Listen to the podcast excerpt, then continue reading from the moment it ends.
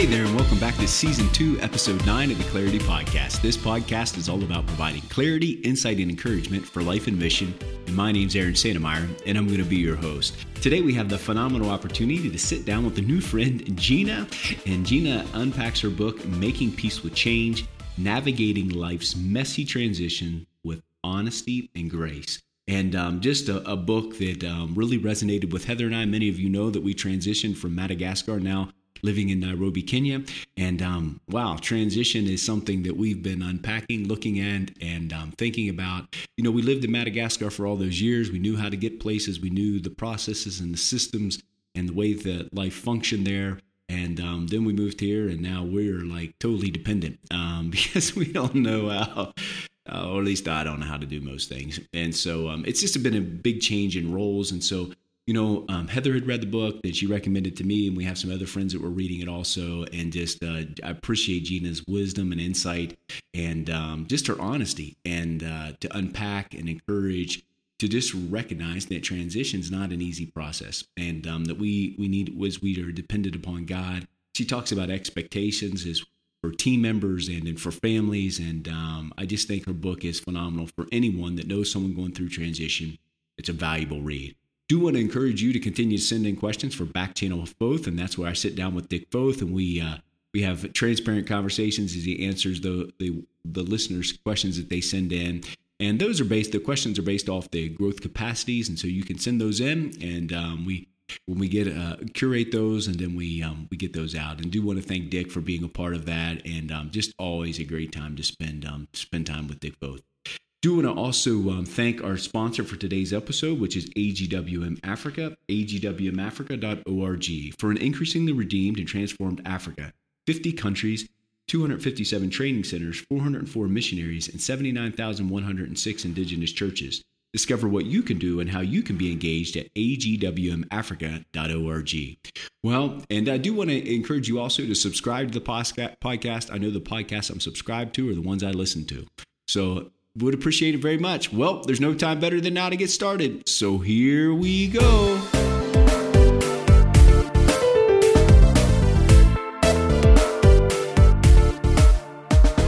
Greetings and welcome back to the Clarity Podcast. So excited to be here today with a new friend, Gina Butz, um, from and Heather and I, uh, my wife, read her book, and many of our friends have read her book, and we're so encouraged by it. And um, through a friend, she agreed to be on the podcast. And so we're so excited to have you today with us, Gina. Could you just go ahead and share um, a little bit about yourself, and then we'll jump into your book, um, Making Peace with Change? Yeah, sure. Um, so I've been in full time ministry for uh, almost 26 years. Um, served 13 of those years overseas in a couple different countries. My husband, uh, Eric, and I have been married for uh, almost 24 years, and we have two college age kids. That's a new stage of life for us to be empty nesters, for sure. Um, I, um, in my ministry, I direct a leadership coaching intensive that happens normally a couple times a year hasn't happened for about a year okay um, but i'm also a coach for a program that we do in our ministry that is for staff who are in transition the year long uh-huh. program and so that's been a really sweet um, new addition to my life and yeah. we live in orlando florida Wow, good deal, Sunny. We, my wife and I, Heather, went to Southeastern in Lakeland, Florida. We used to mm-hmm. get over mm-hmm. to Orlando, but no Florida just a little bit. So, what does your your you said a year long transition mm-hmm. for leaders? What does that look like? Oh, well, it's a program that we do where um, there are staff who maybe they've uh, left the field overseas or they've been on a campus here in the US or some other ministry and they just feel like they're not sure what their next step is. So they come to our headquarters for a year, they work at our headquarters for a year, and then it's really this great combination of both leadership development and staff care because for a lot of them, they're burnt out or they're tired or they've just kind of lost touch with their vision. So we're really focused on helping them get reconnected with their gifts and their passions but also we do a lot with story and just hel- hmm. helping them know their stories and what brought you to this place and what are the maybe the lies the beliefs the tapes that still can drive you how do we yeah. identify those and have the lord speak into those in ways that you can move forward more freely yeah. Um, so it's really I, I just love it because I love to be able to help people think strategically about next steps, but I also just love to just sit and love people in hard places and uh, and help them meet God in those places. Awesome. Well, just when you shared that, it made it triggered a thought. That wasn't one of the questions I said we would talk about, but it just uh, it was something I wanted to ask you about. So, you know, as I read your book, one of the things that really stuck out to me was when you shared about um, your first year as a missionary and your first year as being a mom. And um, yeah. I think uh, you know, we had a similar thing. Our daughter Isabel was born when we were in France. We were going through that transition. I was learning to be a dad. Heather was learning to be a mom. We were learning to be a missionary, all those different things. Can you share about that and the impact that had? Yeah. I mean, talk about choosing two of the hardest transitions you could choose, right? And just doubling up. um, yeah, I was thinking about that recently. And I think, uh, to think about the fact that I, looking back, I don't think I was aware in the situation of how much had changed in my life because I think I let this big umbrella of oh I'm I'm a new missionary. But when you break that down, there's so much to that. It's like new culture, new home, new team, new grocery store, new like you know just like all the details of your life are new, and then to add to that um, this huge shift for me uh, to become a mom and then how it changed my ministry and I think one of the things that's interesting about transition is it it rarely happens in isolation. Like it's rarely just this one small part of your life that changes. So, you know, like maybe you get a new job and that requires you to move, so then you ha- that affects your relationships. And so there's just this compound transition that most of us go through. It's rarely just one thing and that was definitely the case for me. I mean, as I think back on that transition what strikes me now in thinking of it is all the desire that was wrapped up in it you know like I, I, I was I had this desire to be a really good missionary, right? And I desired to learn the language well, and I desired to be a good mom. But that was really in tension with this desire to do ministry really well because I couldn't yeah. do it as much. Um, and then you know desire for relationships, and we were just probably six months in like when we so i barely started to get to know people and then becoming a mom shifted those relationships. So i had i had one friend who was a young mom with me and you know she's three months ahead of me. She was, it was like the blind leading the blind. Um, so we didn't know what we were doing. And so all that desire to be competent and um, you know to be significant all of those desires were stirring in me. So it was just a lot. I, I, wish I could go back to that young mom and just like sit down with her and like let her like just emote a little bit because I yeah. think I just was trying so hard to hold it together and do it as well as I could.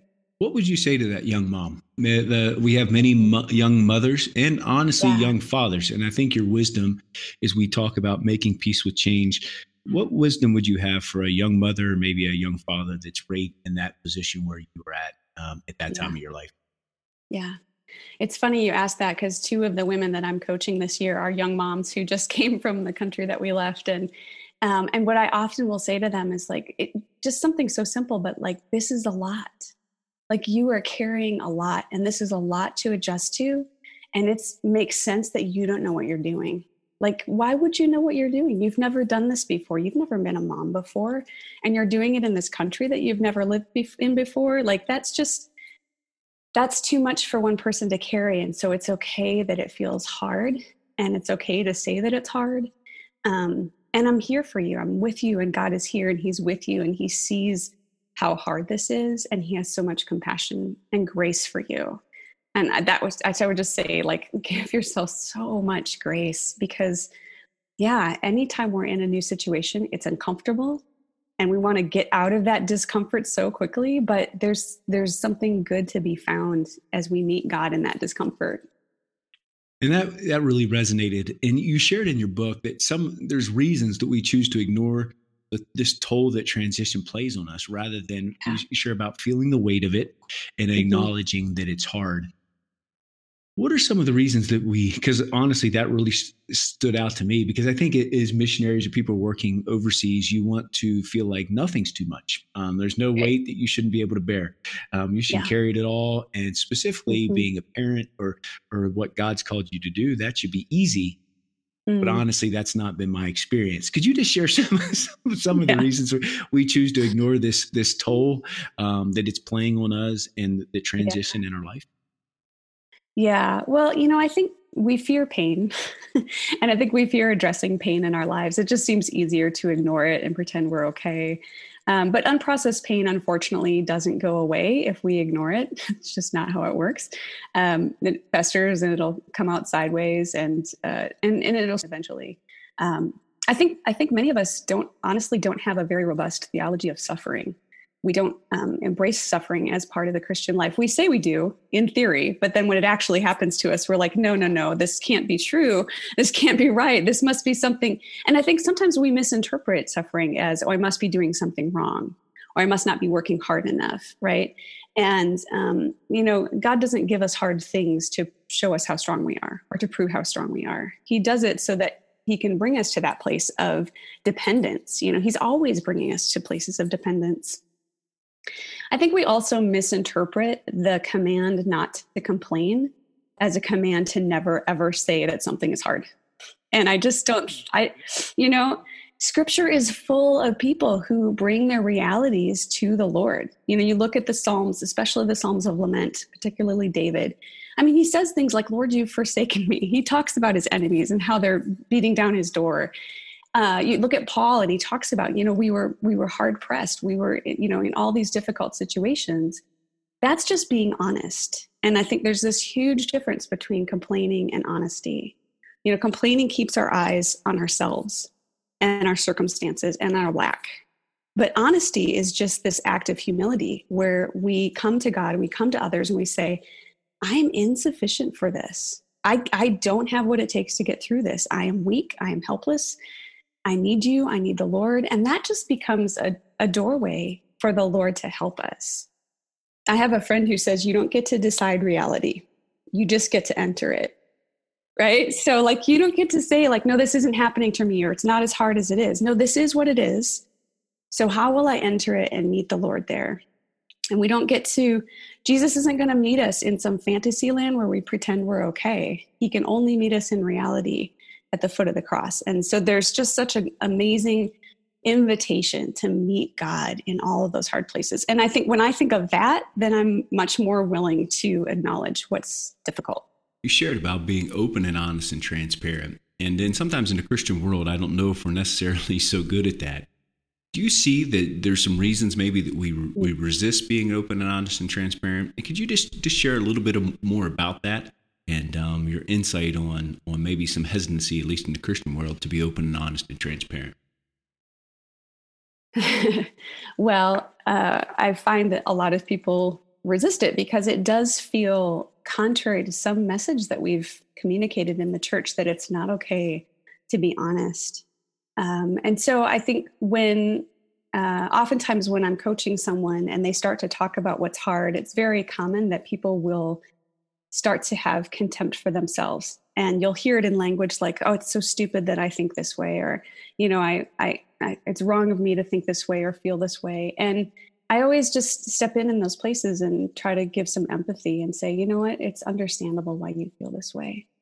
And god knows that you're here. And you know if there's places that you need to repent then then we'll repent and we when we confess. But but for the most part a lot of times it's just that you're in a difficult situation and it's okay to say that. And so yeah i just try to listen for um, resistance.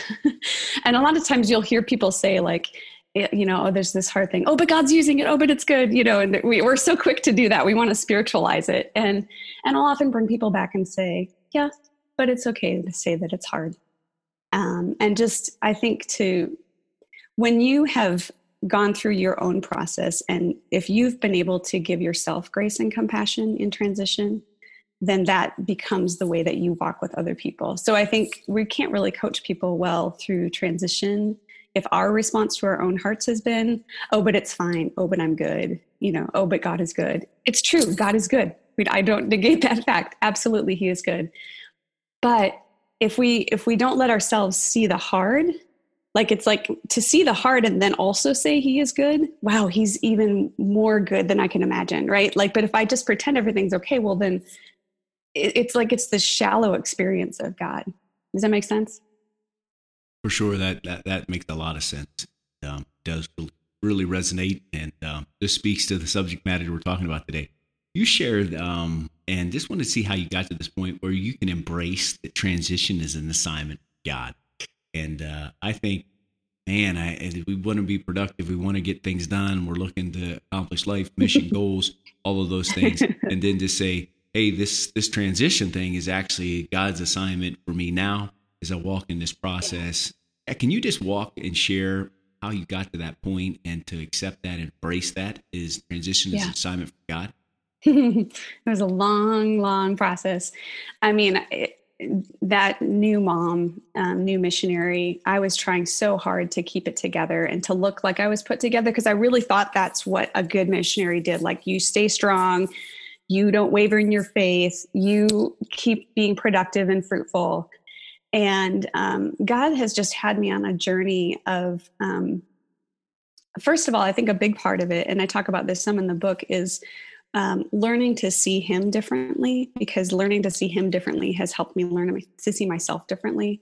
And um, coming to that place where i was willing to be undone and i think in a lot of ways god just kept pushing me into harder and harder situations where he's like eventually gina you're gonna crack. Like you can't keep this up forever. You know like come on.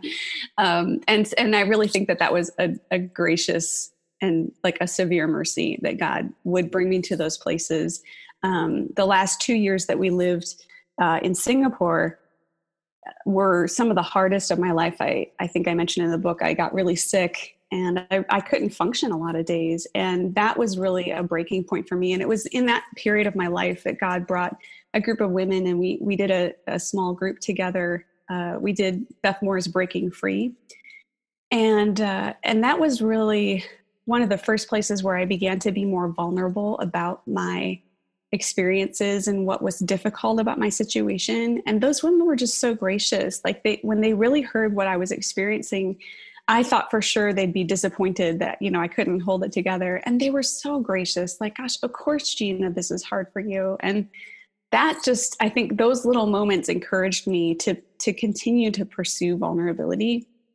And at the same time i was just doing a lot of work internally um, learning to see God the the way the way that He sees me, and to see myself as His child. And I think that really grounding myself in that truth um, gave me a, a, solid place inside where I could be more courageous externally, to be more vulnerable with others. Because it was like, okay, if this doesn't work out, I know actually I'm secure, right? I'm not dependent on their response, but I want I want you know them to to move towards me, but I'm not de- dependent on it. And I think that to embrace this as an assignment from the Lord is really difficult if we're not starting from that place that a loving Heavenly Father who is kind and compassionate and knows what is best for me and wants what is best for me and can give me what is best for me. He's the one that has given this thing to me. And so it even though it might not be what I think it should be, it has to be the best. It has to be what is good for me. And so I might not see it, but I'm willing to take him at his word that this is this he he he's got something for for me in this. And so I think it really it's stepping back from that place of being in control of our lives and and where we think we get to decide what the assignments are and uh, and trusting that he he knows better you mentioned that you had the you were in that group with a group of ladies, and you with you did the Beth Moore Bible study, and um, I know my wife Heather's done many of those with with ladies and her friends, and the the value of unpacking God's Word together in an open and vulnerable situation, and um, just how it allows others to see that um, yeah. no, you're not you're not the only one. You're not the only one going through those type transitions, and um, and just to process it together. Could you just share a little bit about how you found that group and um, mm. what that looked like and how it looked in your life and as you were growing going through these transition times and just the oh, importance yeah. of sitting down and um, having those conversations with with those groups of ladies and um, what that meant to you and uh, could you just share i think it'd be mm-hmm. valuable for people to hear how you found that group maybe give them courage to reach out and yeah. maybe find a group like that that you did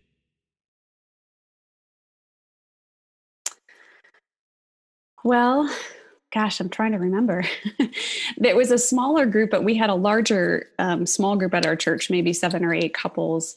And I think it probably started with me talking with one friend from that group and saying, Hey, you know, I'd love to I'd love to grow in this area of my life and uh, and then she said, well, hey, you know, could we invite you know Fiona too? And like, oh yeah, well, what about Lindsay? You know, um, and so and I think as I look back on my life, that's that's kind of been the pattern. I, I mentioned when we moved back to the states, I was in another a similar group that spring that was really really helpful in getting me through the transition, and it was just one girl that I knew who decided to start a group and one part of it, especially in that particular group, was we were very clear up front uh, what it meant to be safe people in this group. And, um, you know, we committed to confidentiality. Uh, we committed to repair with one another. You know, if someone said something that was hurtful, and uh, and really the focus of that particular group, it was about the Brene Brown book. I thought it was just me, but it isn't um, about shame and building shame resilience, which you know, it's a great, I mean, right? That it's exactly what we're talking about. We all think it's just me. um, so I think, you know, I think, and I think I mentioned this too in the book that sometimes we just have to ask God for just one person. You know, if there's just one person that He would bring into our lives that could give us the grace that we need to walk through it, and um, and sometimes, you know, I think sometimes, honestly, God uh, keeps us in a place of loneliness because he does want us to seek him more deeply before we look to other people and so i think when we're, while we're waiting for god to provide those people that we would lean into that. You know this god has me here but i'm not alone. I do have the lord. But we don't want to stay in that place because he does he does create us for relationship. I think sometimes people use that excuse like oh it's just me and jesus. That's all i need you know? And they use it as a way to avoid vulnerability.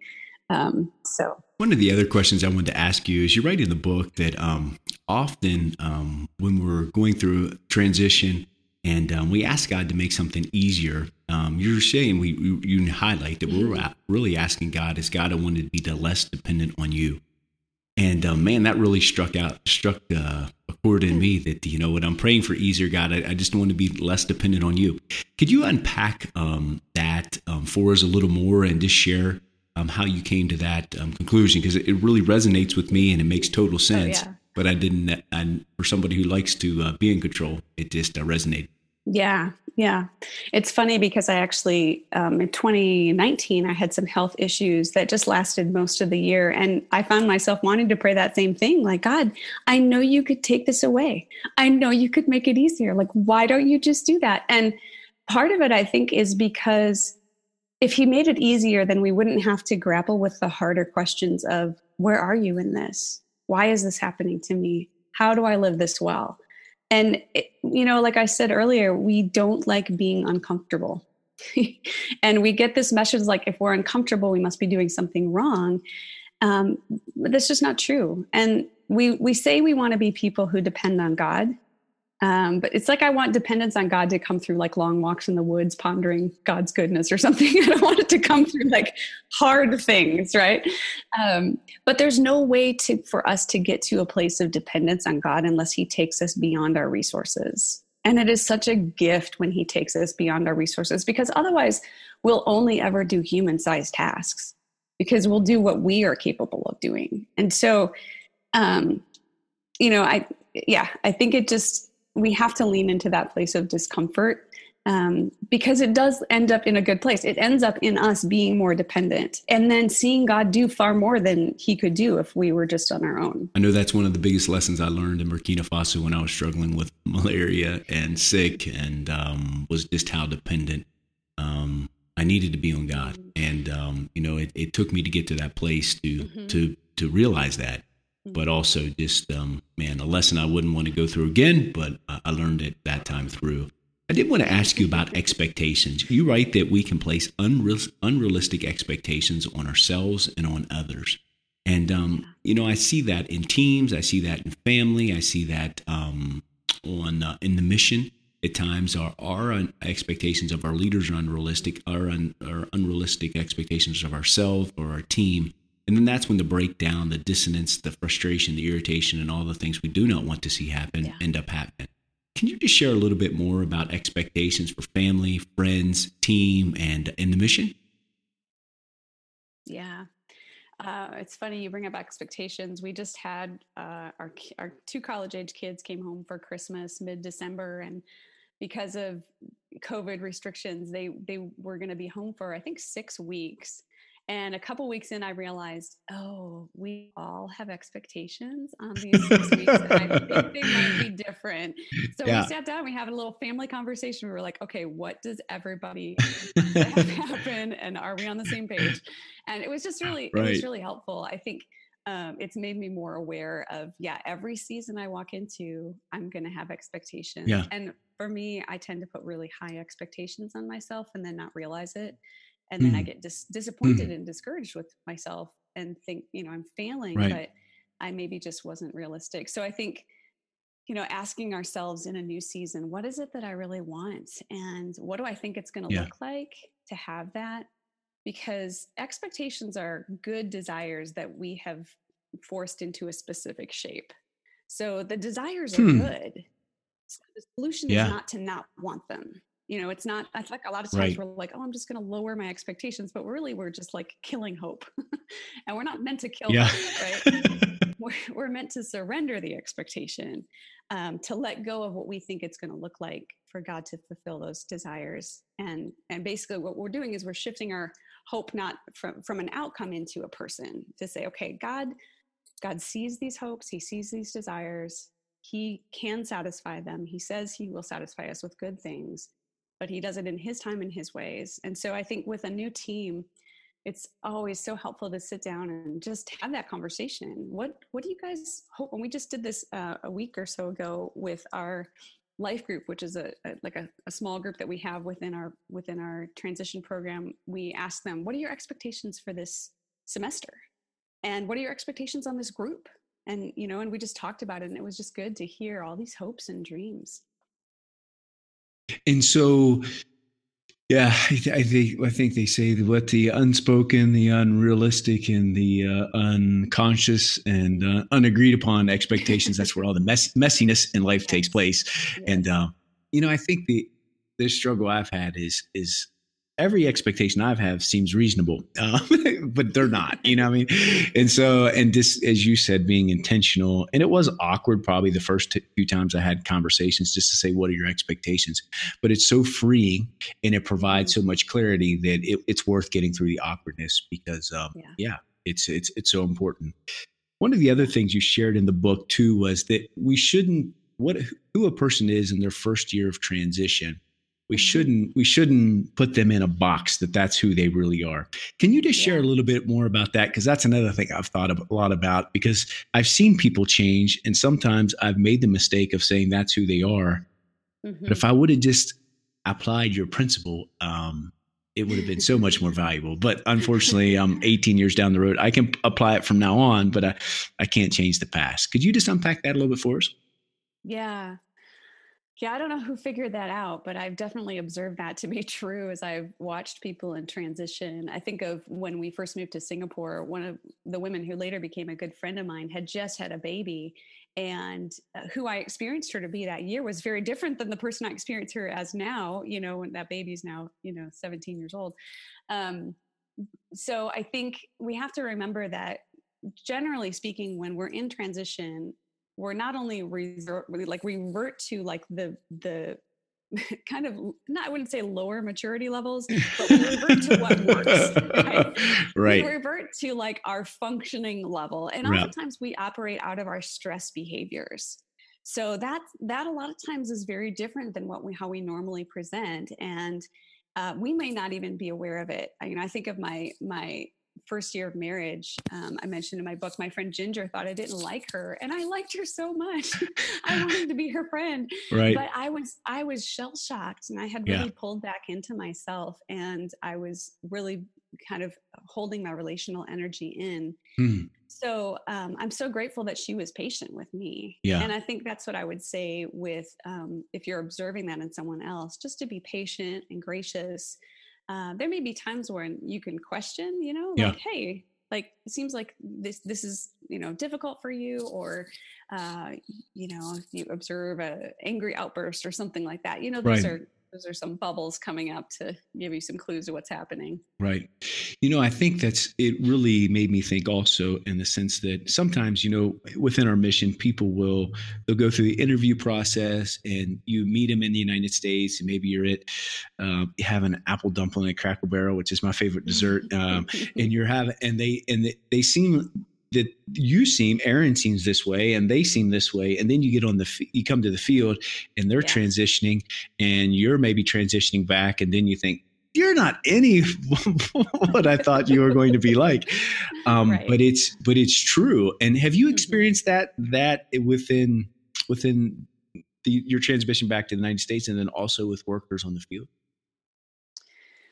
I mean, I've just I've definitely seen people in in seasons where it's obvious there's something being stirred deeper yeah. inside of them. Yeah. And I think one of the things, one of the reasons I mentioned we do a lot of story work in our ministry is because oftentimes what's being triggered is something so so deep. It has very little to do with the situation you're in and a whole lot to do with what happened to you when you were five years old.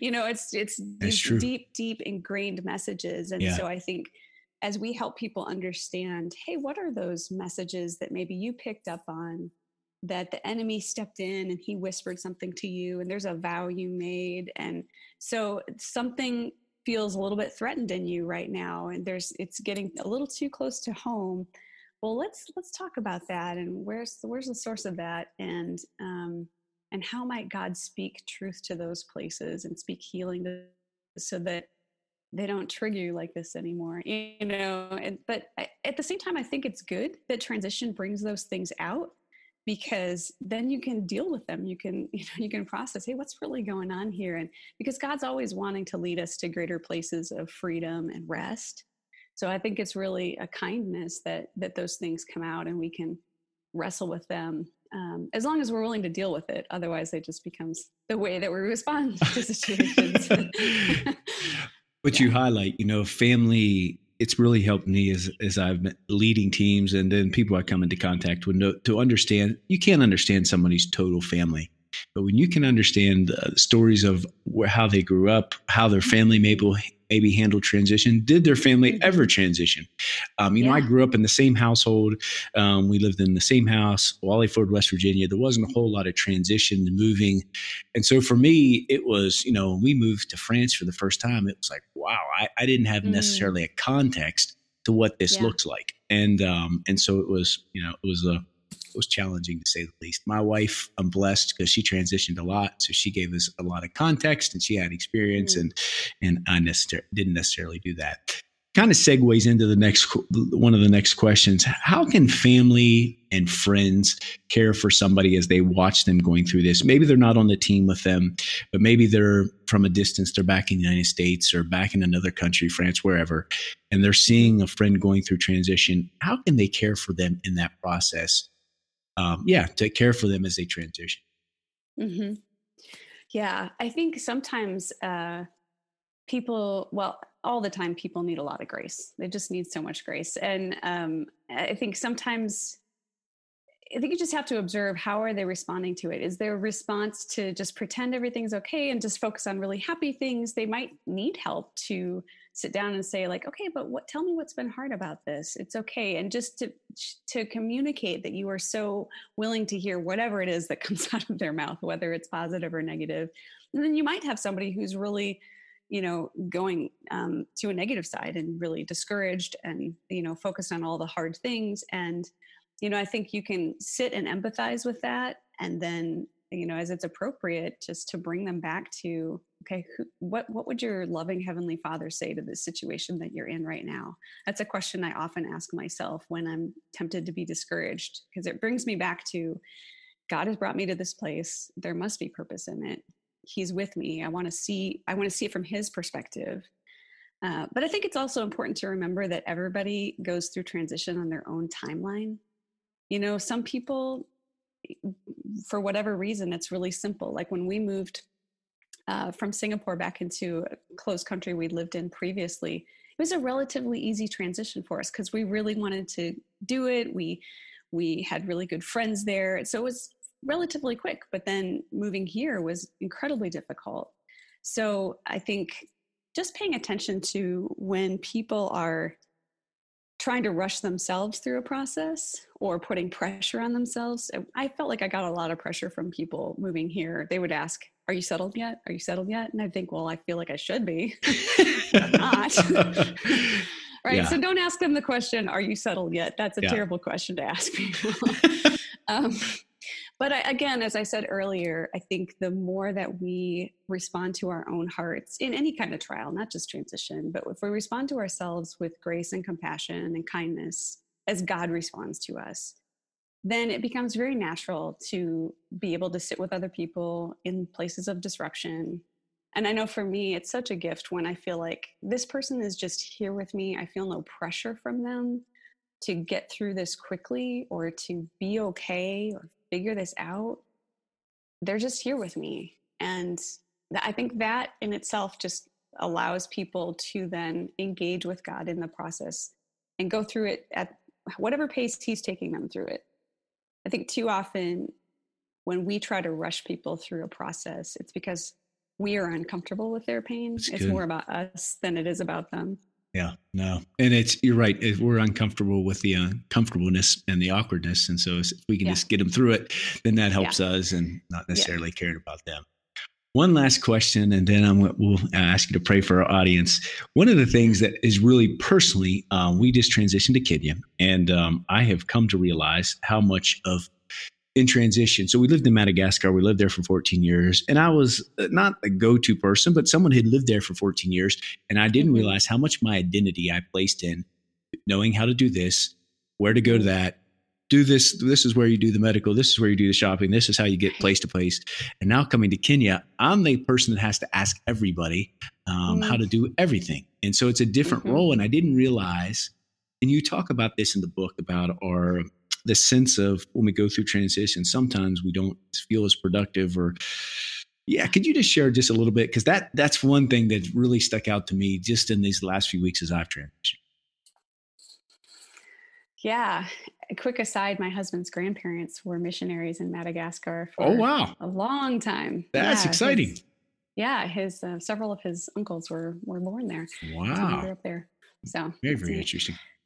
Um, yeah, for a second, I, I forgot your other question. Yeah.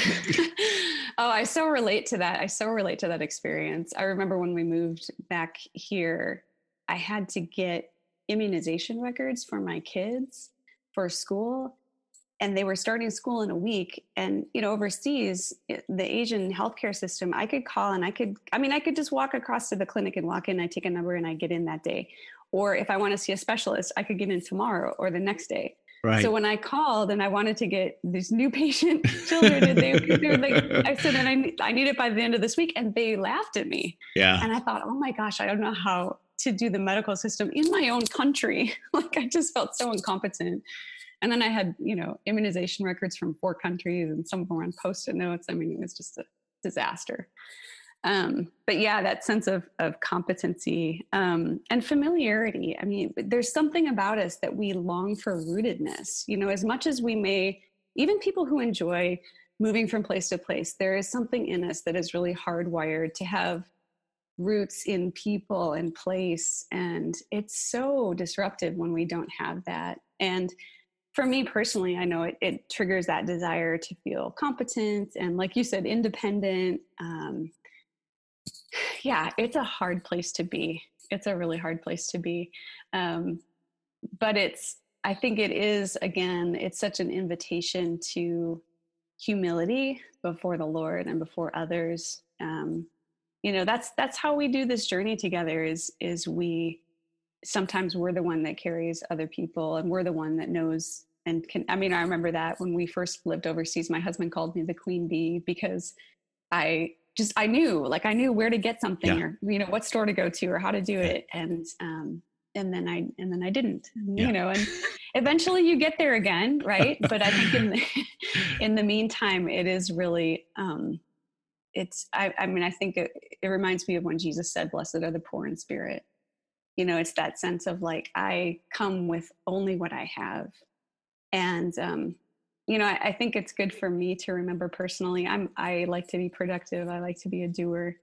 um, when I have those places where I can't be productive and I can't do things, to just sit with the reality that uh, when I wake up in the morning before my feet hit the floor, I am deeply loved. And I have done nothing in this day to earn that or deserve that. That's just reality, that's truth. And uh, it's been a good practice for me in my time with the Lord just to sit and sit in that reality that, like, I can just exist with Him, and that is enough.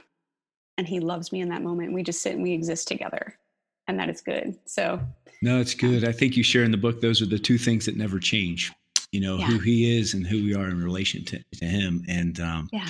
and just remembering that is uh, yeah, it's my wife reminds me too. She said, Aaron, you know, when people came to you and asked you for help, you said it didn't bother you and you love doing it. And she said, she said, so now people say that. And then you say, I know I'm bothering them. She said, so you can't have it both ways either, yeah, right? you know? And so, but it is, it's just being uh, yeah. on the shoes on the other foot and uh, very thankful yeah. for people that are willing to help but it's humbling. Mm-hmm. And, and, I think that's mm-hmm. the humbling part of it and coming back to the dependence in the same common theme. So, Gina, I have greatly appreciated um, spending time with you today. Would you pray for the audience? Would you pray for those that are in transition, maybe mm-hmm. those who are um, walking with someone who is going through transition, or maybe somebody who's mm-hmm. about to go tra- through transition. I don't know, but um, just pray whatever way God directs you. That God will use this podcast to encourage people mm.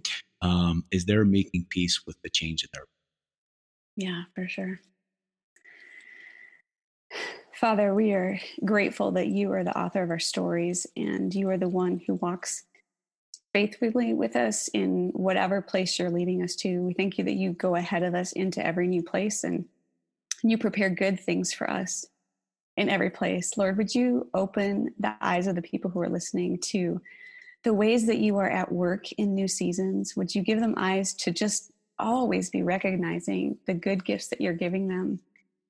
Lord, would you lead them to rest more deeply in you and who you say they are, and in your faithfulness and your goodness and your love? God, I pray that that would be the lens through which they see and interpret all the things that are happening around them.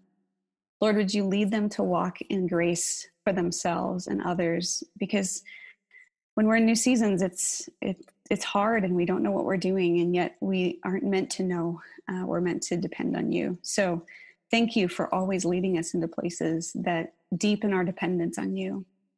And Lord, I, I ask for those who are walking with others, who are struggling right now, who are in new seasons. Lord, make them great who are full of compassion and kindness, who um, see what's not even being said and bring those things to the surface. God, I pray that they would be safe places for those who are struggling and uh, need a listening ear. And Lord, uh, may they be people who lead others back to you, to, to look to you, to look to your strength uh, in difficult seasons. In Jesus' name. Amen. Amen.